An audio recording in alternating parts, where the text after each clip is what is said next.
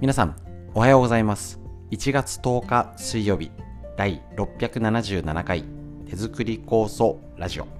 本日も笑顔でよろしくお願いします。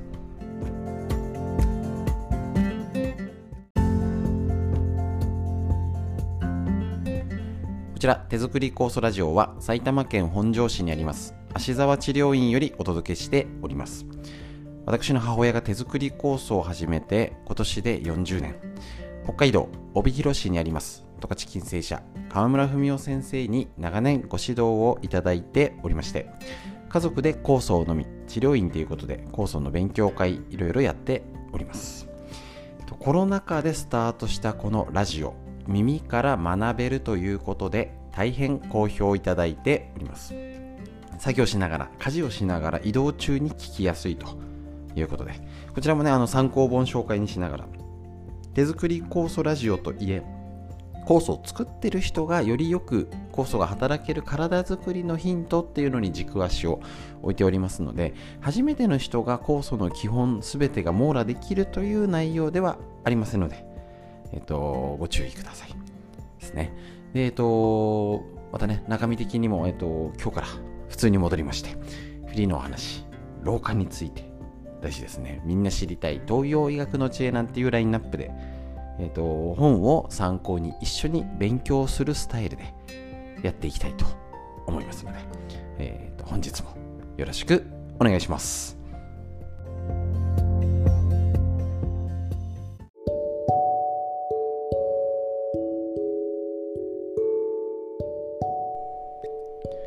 はい。ということで、フリーのお話から、えっ、ー、と、先日の放送がちょっとね、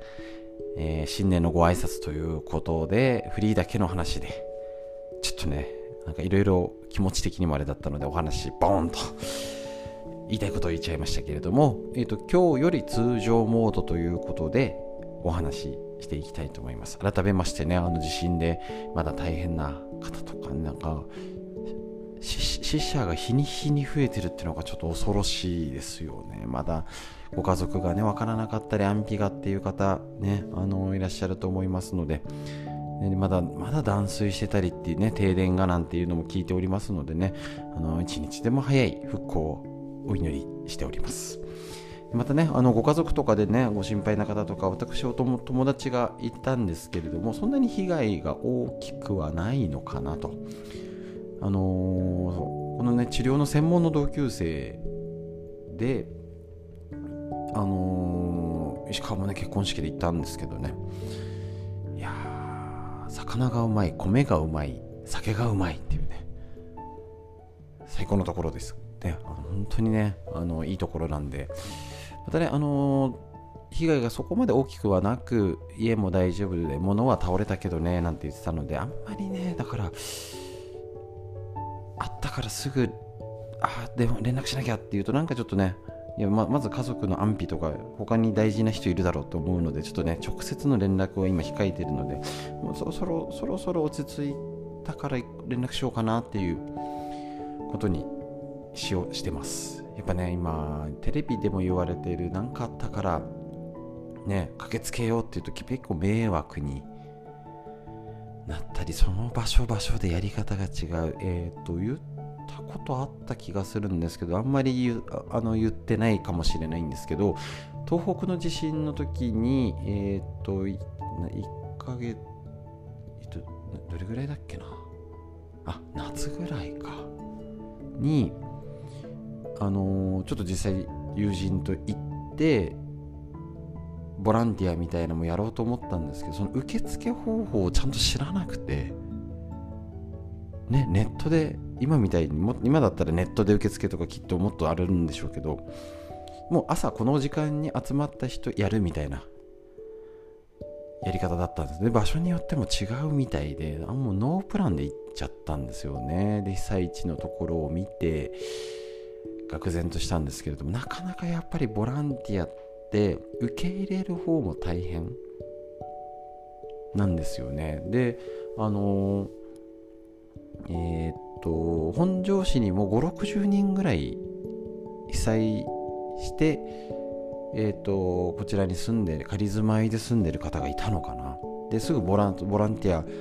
募集しますみたいなのあったのですぐ登録はしといたんですけど1回しか電話来なかったかな。それがね高層会の超一番忙しい時に急になんか来週何日空いてますかみたいな。で1回しか連絡来なかったんですよね。やっぱねやる方も、ね、する方も受ける側もたあの一筋縄じゃいかない。ってことなんですよね。その難しさがあるので今は余計ね来ないでくださいというあの地形の問題があるみたいですからね。大渋滞必要な車が回ってないので勝手にねあのー、物を届けようなんて動いた方が良くない。ですしねそういう時期になってると思うので一番は今はお金を、ね、募金するとか、ねあのー、するのが一番いいのかなと。あとはまあ大きな団体とかにね任せるっていうね方がいいかと思います。ね本当に昔で言う千羽鶴を送ってなんてあのだいぶ言い方良くないんですけど最初の方がそれ受け取っても困るよねっていうものはあれの選別が大変らしいですよね。だからこっちのいるだろうを勝手に送っても困るんですよね向こうはね。なんか使い古しの服があったりとかちょっとこれじゃねっていうのじゃね。あの善意善意のものではあるんですけれどそういう話も聞いたことがありますのでやれることですね。あの無理なくやっていけたらと思います。でえっ、ー、とまたね寒くなってきてるので冷えですね。昨日なんか結構寒かったのでね。朝がね冷えてきたり。お正月がねあったかかったですもんね。本当に。あの子供たちとサッカーしてたんですけどなんか日に焼けたっていうぐらいあったかい。やっぱりこういう時は冷え気をつけなきゃいけませんし自律神経っていうのも整えていかなきゃいけませんのでこれからねまたちょっと今日は本当に止めてもない話にもフリーではなっちゃうんですけどとにかく今冷えに気をつけようと。で通常モードでね昨日から、えー、と仕事も生活もねずっと連休の方もいらっしゃったりねあお孫ちゃんがやっと帰ったよとかね、あのー、通常モードになってる方もいるかとは思うんですけれどもぜひね、あのー、日常に戻りつつ災害に備えての準備ですね。あのやっぱ酵素が多く必要だよって方もいらっしゃるしなんかねあの秋の時にちょっと麹えっ、ー、と塩あのー、麹水ってことでお話ししたらそのすごい良かったよっていうので好評の、えーと、声をいただきまして。ねあのやっぱやっぱやれることは温めること発酵食品ですね。体のあのにとって必要なものを日頃いかにとって酵素が働ける環境づくりをするのか。是非それをまた今年も一緒に勉強できたらと思います。止めとない話になりました。フリーの話以上です。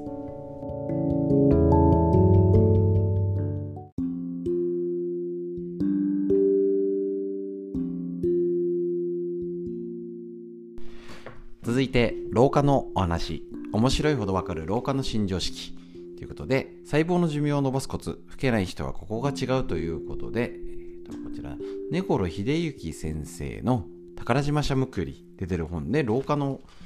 真実についてお届けしておりました。だいぶお休みしましたので、ちょっと復習から入っていきましょうね。で、えっ、と、その前は脳のことやってきました。老化もう私もね、えー、と40過ぎてだいぶ経ってきますので、えー、とやっぱねだんだん年齢とともにもありますしこの脳のことやっても結局40過ぎたらもうなんですよ。だからあのー、今やれることしっかりやらないと酵素だけ飲んでるからってどんどん老化していっちゃったら困るしねいつまでもコンピューター頭がしっかりちゃんとしてないと長生きしちゃってしょうがないですからね。しっかりこの脳のこと老化のことどうするのかっていうのは本当に大事な問題になってきますしやっぱりねあのなんか8090100年時代って言われてる中元気で年を重ねる、ね、必要以上に若作りはいらないですけどまあねあれですけど急に老け込んじゃう。これね私たち世代もそうですし子供大事ですよ。全世代に送る老化についてこれをやっとけば大丈夫。やっていきましょう。で最初は特にメカニズム系が多かったんですね。いわゆる全身の細胞の老化を食い止める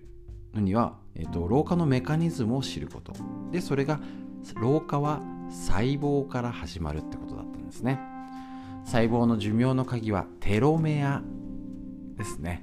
えっと、テロメアは分裂するために短くなりやがて分裂を止めるまあ要はなんかあのいっぱい細胞分裂とか使った細胞がどんどん老化しちゃってであのそれが怪我病気強いストレスを防いでくれるんですけどあの要は怪我病気強いストレスがあるとどんどん細胞から老化してっちゃうってことなんですね。ってことは新旧入れ替わり一つの細胞があっても要は無駄遣いどんどんどんどんあの怪我や病気ストレスとかってなると同じ細胞まあ分かりやすく言うと100回分裂して、ね、利用できる回数券がじっくり回数券1枚2枚で使っていくのと12345ってしちゃうと老けが早いよねってことらしいんですよね。でこの活動スイッチえっ、ー、と、えーと、脱老化のためにサーチュイン遺伝子いわゆる長寿遺伝子っていうですね。これが活性化してると老化防止細胞がストレスに強くなる。今言ったテロメア命の回数券がえっ、ー、とまあ、節約できて神経がしっかり肥満の予防糖尿病の予防になっちゃうんですね。で私通常はスイッチオフ状態になっているのでこれが適度なカロリー制限と適度な運動がいいってことなんですよ。そういうことなんですよね。ちょっとね全部は紹介できないんですけどパーッとポイントだけ。ねえっとまずまずは復習大事ですからもう長いですから大丈夫です。じっくりいきましょう。今日は全部ね復習する気なく一個一個。老化した細胞を除去する最新薬っていうのも出てきてる、まあ、こういうのがねどんどんいろいろね出てくると思うんですけどやっぱり薬っていうよりはその生活習慣、ね、これも新常識として大事なんですけどやっぱ食べ過ぎ。運動不足がやばい。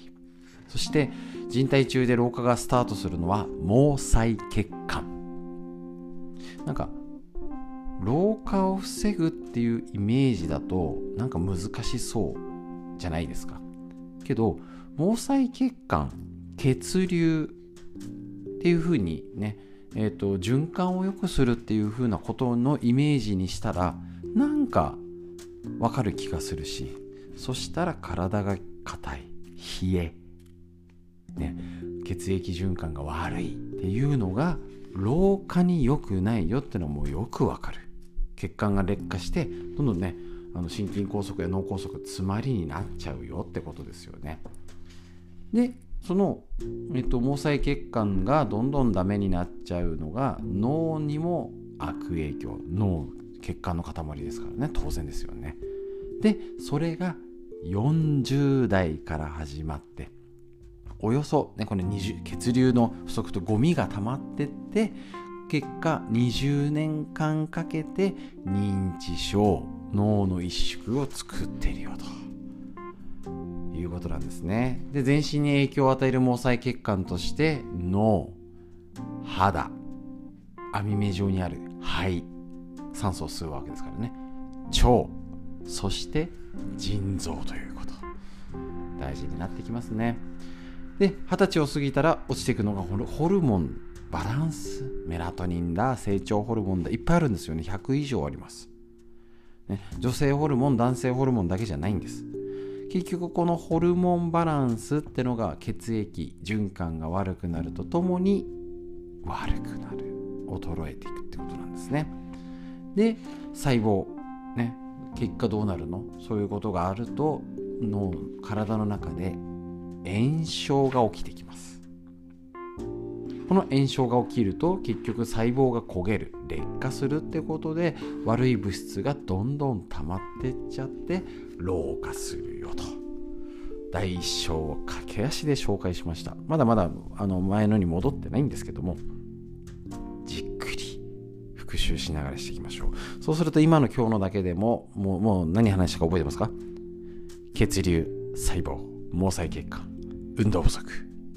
見えてきます。老化について以上です。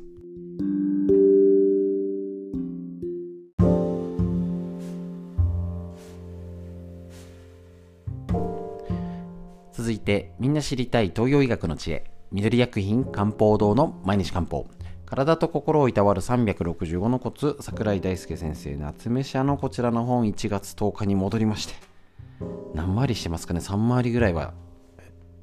4回り目ぐらいになるかとは思うんですけれども。ですね。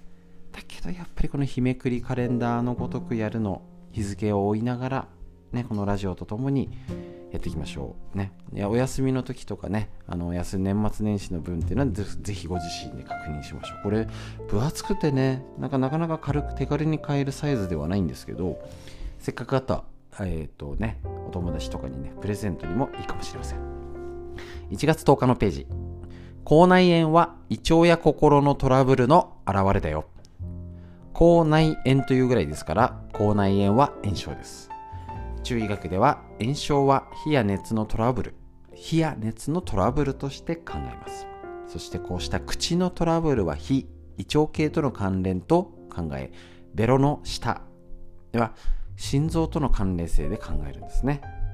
つまり火とは胃腸などの消化器系を指し心とは心臓と精神情緒を指しています。つまり口内炎は何らかの理由で胃腸系消化器系または心に熱がこもってしまった状態心に熱がこもるという医学らしいですね。その何らかの理由が外的なものか内向的なものかによって実熱タイプと虚熱タイプの2つに分けられます。実熱タイプの口内炎は炎症が激しく痛みが強いのが特徴です。実熱。また急に発症しても23日で収まるよと。もう一方の虚熱虚しい熱タイプはサイズが小さいけど繰り返す慢性的なものが多いよと。いうことですね。食食べ物や感情ストレスなど外的要因に持たされた過剰な熱を実熱急激になるタイプ。で、えーと、潤いが少なくて相対的に熱が過剰になったのが虚熱。潤い不足っていうことができると思います。こうやって口内炎っていうのを体のサインと見るという医学勉強になりますのでこれからも一緒に今年も一日一つ勉強していきましょう。東洋医学の知恵以上です。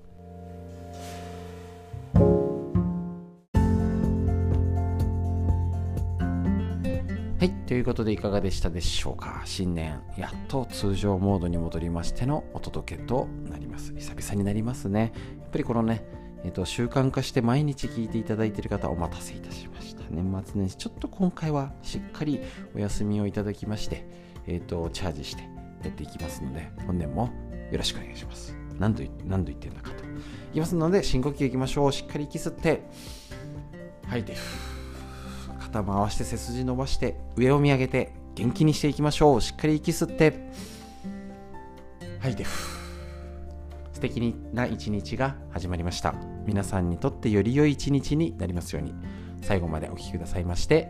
ありがとうございました。